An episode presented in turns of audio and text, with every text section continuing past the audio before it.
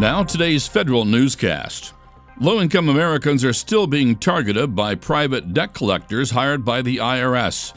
National taxpayer advocate Nina Olson reviewed 4,100 cases in which the IRS assigned private collection agencies to collect debt from those unable to pay their basic living expenses. Olson found 28% of the people visited by debt collectors had incomes of less than $20,000. Olson works with the IRS as an advocate for the American taxpayer. The House failed in its latest attempt late last week to invoke the Holman Rule, an antiquated law that was recently used to target individual federal employee salaries. Republican Congressman Paul Gosar of Arizona wanted to cut the salary of the Western Area Power Administration's top leader, Mark Gabriel, to just $1. Gabriel has been criticized for his handling of embezzlement within the administration, for alleged whistleblower reprisal, and for spurning congressional demands for documents and testimony. There was heated debate over the amendment to a fiscal 2019 spending package, but Gosar's amendment was voted down. House Democrats are urging the FBI and Justice Department to open a criminal investigation of EPA Administrator Scott Pruitt. The Democrats, including local representatives Don Beyer, Gerry Connolly, and Jamie Raskin, are asking for an investigation of whether Pruitt directed an EPA aide to set up a meeting with Chick fil A executives regarding his wife's becoming a franchisee. Pruitt also allegedly sought to use his influence to get his wife a job at a New York nonprofit. A legislative fight kicks up over the ban on a Chinese manufacturer of telecom gear. More from Tom Temin. Thursday, the Trump administration reached a settlement with ZTE. The company would pay $1.4 billion to get off the Commerce Department's denied persons list and to submit to 10 years of supply chain monitoring to keep itself from U.S. export control violations.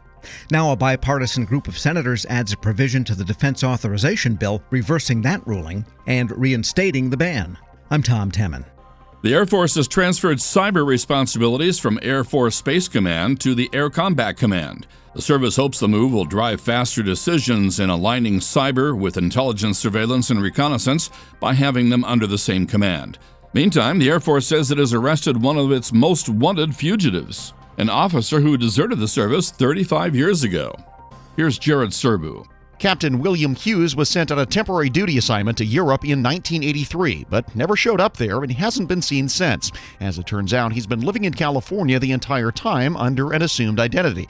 It was discovered by State Department officials investigating what turned out to be a fraudulent passport Hughes obtained under a fake name. He told investigators he'd been depressed about being in the Air Force, so he left. Jared Serbu, Federal News Radio. Veterans Affairs has opened a third call center to deal with increased demand on the Veterans Crisis Line. The Crisis Line provides suicide prevention services to veterans. The new center will be in Topeka, Kansas. Since VA opened its first crisis call center in 2007, it has grown to more than 650 employees. Since 2007, the center says it's received more than 3.5 million calls. GSA will be looking for another senior IT executive soon. Kurt Garbars, GSA's Chief Information Security Officer, is retiring from government. Garbars has been the CISO at GSA for the past 17 years. Sources confirm Garbars will be replaced by Bo Berlas on an interim basis until the agency hires a permanent CISO. During his career, Garbars also led the Cloud Computing Security Working Group under the Federal CIO Council and created the lightweight ATO security process for cloud services. Berlas has been with GSA since 2002 and since 2013, the Director of Security Engineering. I'm Jason Miller. Find these stories on federalnewsradio.com, subscribe to the Federal Newscast on Podcast One or iTunes, and follow us at Federal Newscast on Twitter.